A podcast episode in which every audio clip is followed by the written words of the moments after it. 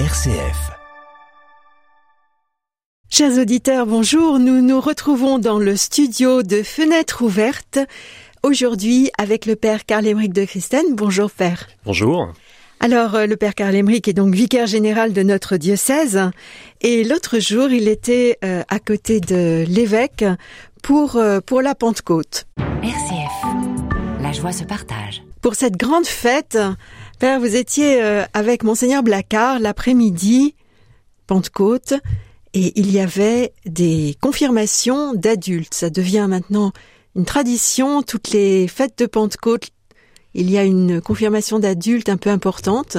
Exactement, qui réunit euh, des adultes de tout le diocèse, avec cette volonté que ce, sacrement de confirmation, euh, qui est donné spécifiquement par l'évêque, même s'il peut déléguer, euh, eh bien, euh, puisse euh, réunir ceux qui sont sur le, chemin, un chemin soit de, baptême euh, qui a eu lieu euh, à Pâques, soit de renouveau. Alors, je crois qu'il y a eu une, euh, une confirmation de jeunes avant, et puis et qui aura lieu aussi bientôt. euh, enfin, là, il y a- est- il y en a plusieurs, euh, plusieurs séries. On est sur des séries plutôt au niveau euh, des paroisses sc- scolaires, hein, voilà, des établissements, collèges ou lycées. Donc effectivement, ça, notre évêque enchaîne pas mal de confirmations en, en différents lieux, établissements euh, euh, qui réunit les jeunes. Là, la spécificité euh, du dimanche après-midi de, de Pentecôte, on est bien sur des adultes. hein. donc le plus jeune avait 19 ans et euh, la plus âgée 90 ans. Magnifique. Donc ça veut dire évidemment qu'on peut être confirmé à tout âge. Exactement, et c'est peut-être cela qu'on redécouvre euh, beaucoup de, de, de, de parcours de caté. On voit sur les jeunes, euh, s'arrête euh, première communion, profession de foi. Le sacrement de confirmation arrive un peu plus tard, voilà, collège ou, ou lycée. Et donc, ces jeunes ont quitté le parcours habituel ou d'accompagnement et ils se posent la question, à un moment ou un autre, euh, de cette vie spirituelle avec euh, des reprises, des redécouvertes, on appelle ça des, recommençants, et qui du coup euh, vient interpeller. Et c'est à les accompagner sur le chemin de la confirmation et de la première communion, puisque ce jour-là, il y avait aussi une quinzaine d'adultes qui faisaient leur première communion avec la confirmation. Alors justement, parlons chiffres. Il y avait en tout combien de 105 Confirme. personnes, 105 confirmants adultes dont à peu près euh, 100 une cinquantaine qui ont été euh, baptisés euh, euh, à Pâques, Hmm. voilà, et qui du coup ont, ont vécu le baptême dans leur paroisse, et là, ensemble, avec euh, l'évêque, euh, ce sacrement de confirmation. Alors, euh, vous avez dit que l'évêque ne confirmait pas tout le monde au sens où euh, la chrismation, euh, il l'a délégué à quelques-uns pour l'aider. Exactement. Et- et là, à- pour 105, euh, du coup, nous étions quatre. Le père Voilà, Messian étiez, euh, qui est euh, responsable euh, de l'accompagnement des catéchumènes avec le service euh, du catéchuménat pour le diocèse. Et puis, euh, Monseigneur Maupu, euh, Monseigneur Blacard et moi-même. Voilà, pour que, du coup, ça puisse être un peu euh, fluide. Alors, quel effet ça fait? Ah bah c'est beau de voir des, des hommes et des femmes de, de, de tout âge, différentes. On, voilà. Et, et après, ce qui est beau, c'est qu'on arrive à, à connaître quelques parcours des uns et des autres. Voilà, ils peuvent être assez divers hein, et, et Mhm. très étonnants. Ça va euh, euh, de la personne qui était dans nos communautés chrétiennes et qui, en définitive, euh, pratique tous les dimanches, mais n'a jamais vécu ce, ce- sacrement de confirmation. Donc nous, on essaye de les repérer dans nos communautés chrétiennes en disant, ben, ben oui, euh, voilà, ce, sacrement apporte une, force, de cette force de l'Esprit Saint. Il t'envoie en mission. C'est un apprentissage de, vivre avec. C'est, à chaque fois qu'on prie Dieu, en fait, euh, euh, Dieu et le Christ nous envoient leur Esprit Saint pour que nous puissions euh, vivre en tant que, disciples et puis euh, porter des fruits pour la mission.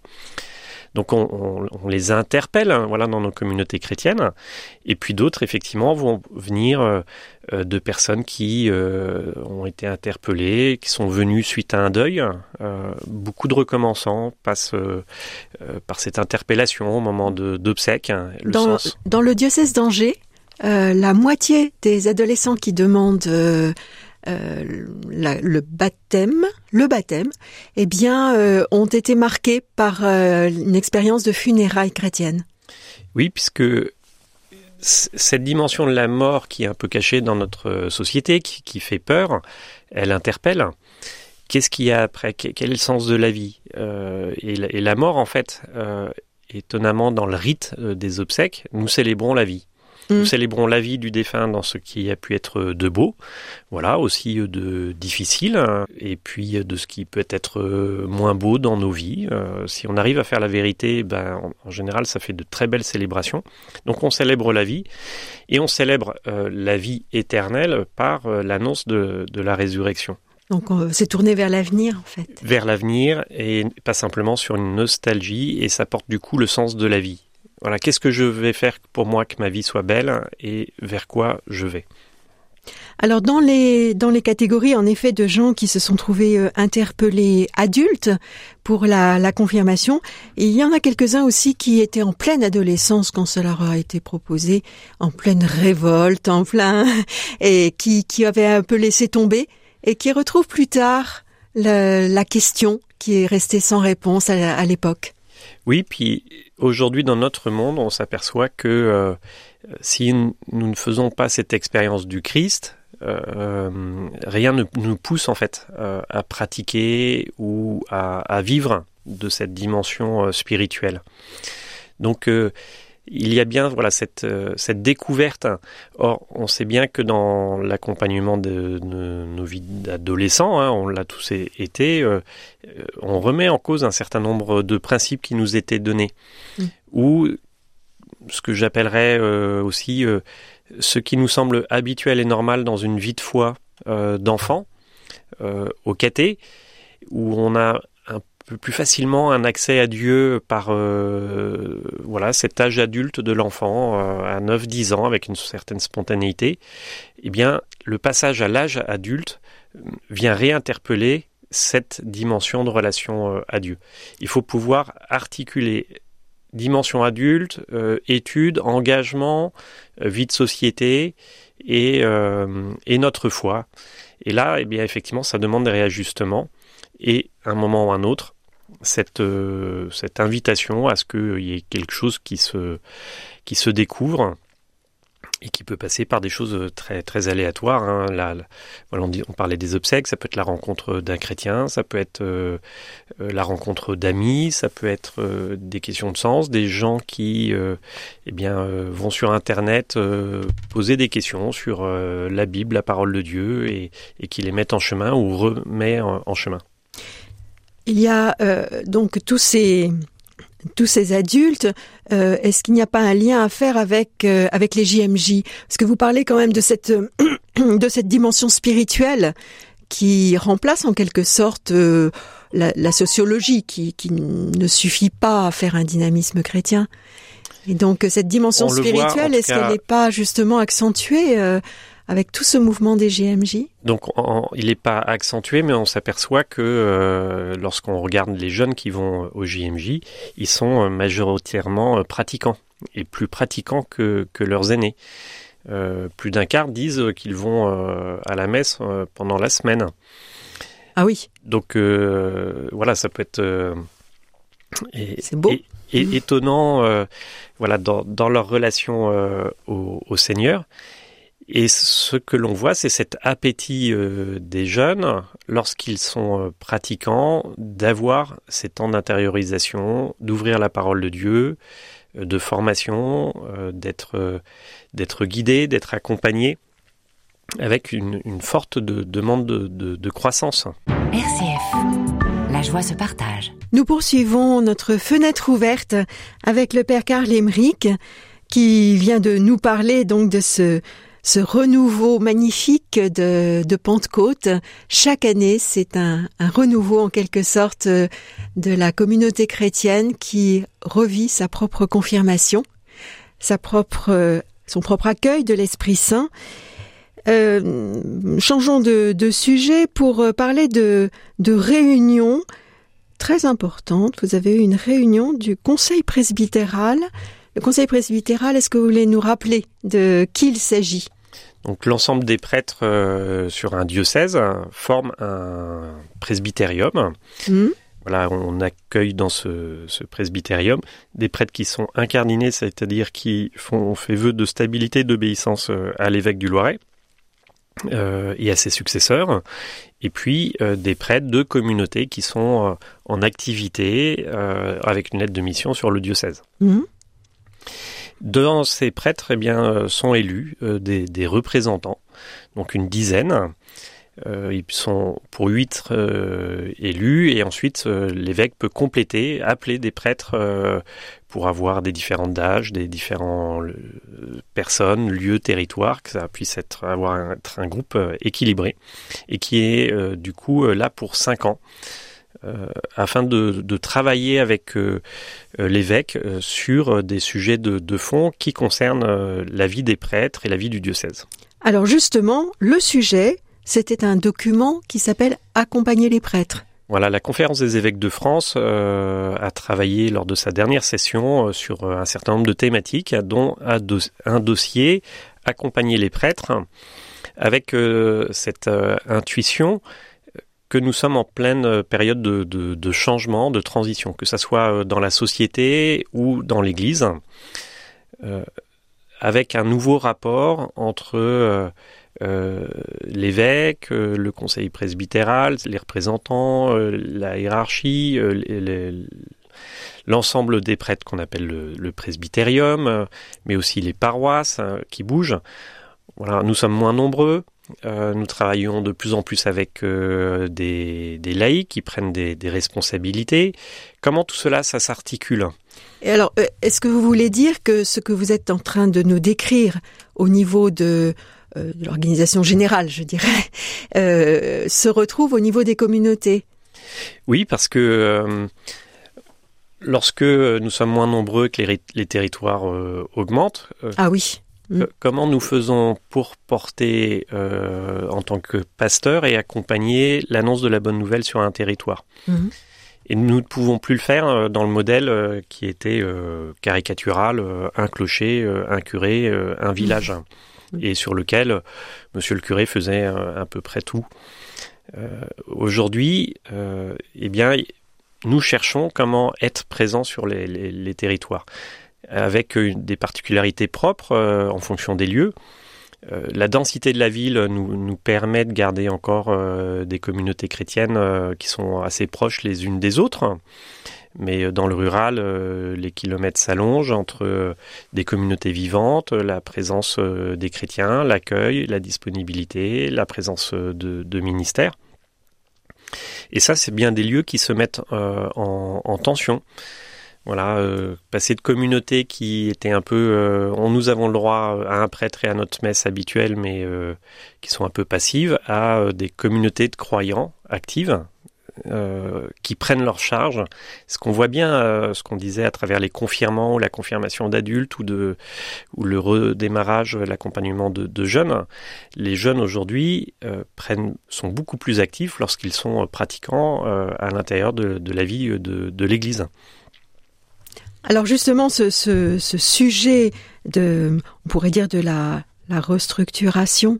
Euh, Alors c'est pas que la restructuration parce que si on prend euh, par le sujet de la restructuration, on va parler uniquement par euh, comment on fait. Organisation. Ah oui, non, ça ne va pas. Or, il y a autant de ce que nous sommes de la mission. Vous voyez, mmh. ensuite mmh. accompagner des prêtres, c'est aussi prendre soin de, de leur santé. oui, alors justement, physique, morale, spirituelle. Si on revient au titre, là, accompagner les prêtres, de quoi s'agit-il? Bah, de la santé, des questions de relecture, d'accompagnement, des questions de formation, euh, des questions euh, de comment euh, travailler de, en, communion sur les nominations, sur des attentes de ministères du coup différents, que ce soit dans le monde rural, en ville, les demandes transversales. Comment faire que du coup les prêtres ne soient pas non plus complètement éparpillés dans leur mission, Et alors, puissent se réaliser? Là, on comprend bien, en effet, tout, ce, travail de réflexion. Mais alors, est-ce que les prêtres euh, attendent quelque chose de, nous? Euh, euh, accompagner les prêtres, est-ce que ça, ne concerne que l'évêque, le vicaire général, et ou est-ce que nous, communauté, voilà, chrétiens de base, Accompagner les prêtres, nous sommes euh, responsables de quelque chose? eh C'est là où euh, c'est l'autre volet euh, que le pape François a, lancé comme, comme chemin sur la synodalité, c'est-à-dire faire chemin, travailler ensemble, prendre des décisions ensemble. Si simplement on a des chrétiens qui se tournent tout le temps vers monsieur le curé pour dire il y a une fuite d'eau dans les toilettes de telle église, qu'est-ce qu'on fait? Bon, vous voyez, bon, là, c'est c'est le détail très, très pratico-pratique, mais qui, qui existe. Euh, on aurait envie de dire, bah, bah, téléphoner au plombier, quoi. Mmh. vous n'avez pas besoin de l'autorisation du curé pour, euh, pour euh, couper l'eau ou, prendre en, charge les choses. Ça, d'un point de vue matériel, mais aussi d'un point de vue pastoral. Comment les chrétiens portent aussi leurs initiatives pour le dynamisme de leur communauté. Et ça, cette synodalité, eh bien, c'est bien un lieu d'apprentissage. Un lieu d'apprentissage pour euh, des chrétiens euh, à avancer, oser dire euh, leur envie, oser s'aventurer, ne pas s'attendre que ça soit l'autre qui va faire, en disant on me doit bien ça, oui, c'est ça qu'il y a qu'à Faucon. Et puis, de la part des prêtres, comment déléguer, comment accompagner, être en, en, soutien. On prend souvent l'image du pasteur.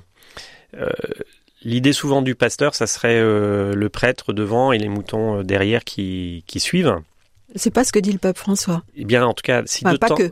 pas que, si de temps en temps il faut pouvoir garder cette image-là, ça invite aussi à être au milieu du troupeau pour être avec, connaître, euh, partager, avancer.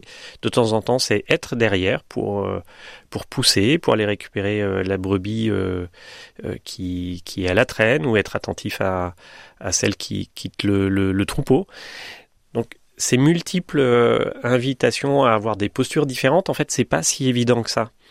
Parce que chacun d'entre nous, en fonction de nos caractères, euh, nous pouvons être plus portés sur euh, la délégation ou sur euh, l'action, mais la dimension de coopération, la dimension de faire ensemble, eh bien, si de façon théorique chacun y voit cette importance, le comment on le fait et comment on se forme pour le faire, autant au point de vue des laïcs que des prêtres, eh bien, cela demande un chemin, en tout cas d'apprentissage. Alors chemin, ça veut dire du temps, ça veut dire que ça ne se fera pas comme ça d'un claquement de doigts, que c'est vraiment tout un apprentissage, une découverte mutuelle. Oui, puis ce dossier d'accompagner euh, les prêtres, elle vient aussi euh, poser la question du coup sur euh, ce qu'on peut attendre du ministère aujourd'hui dans les conditions actuelles. Donc ça ne peut pas simplement être pensé à la conférence des évêques de France qui va sortir un texte complètement qui serait théorique et puis euh, pas simplement à l'intérieur de nos presbytériums. Donc, comment en conseil presbytéral on travaille cette question-là avec notre évêque, pour le travailler avec l'ensemble des prêtres, mais aussi le travailler à différents diocèses dans ce qu'on appelle les, provinces. Euh, pour avoir une vision plus, plus globale. Il y a des choses que sur les diocèses, euh, par exemple en termes de formation continue, nous ne pouvons pas faire simplement tout seul dans, dans notre coin parce que on, on n'aura pas la structure euh, aujourd'hui pour pouvoir euh, faire du, uniquement du cas par cas. Et si on veut pouvoir mettre en, transversal euh, les prêtres, eh bien, il s'agit aussi de, de, penser la formation continue à plusieurs diocèses. Ben, c'est un vaste chantier auquel nous prendrons notre part avec joie. Merci beaucoup, Père, et donc beau temps de Pentecôte. Merci. Et à bientôt. Et donc, nos, voilà, nos auditeurs peuvent retrouver l'émission sur rcf.fr en podcast. Nous vous souhaitons à tous une très bonne semaine.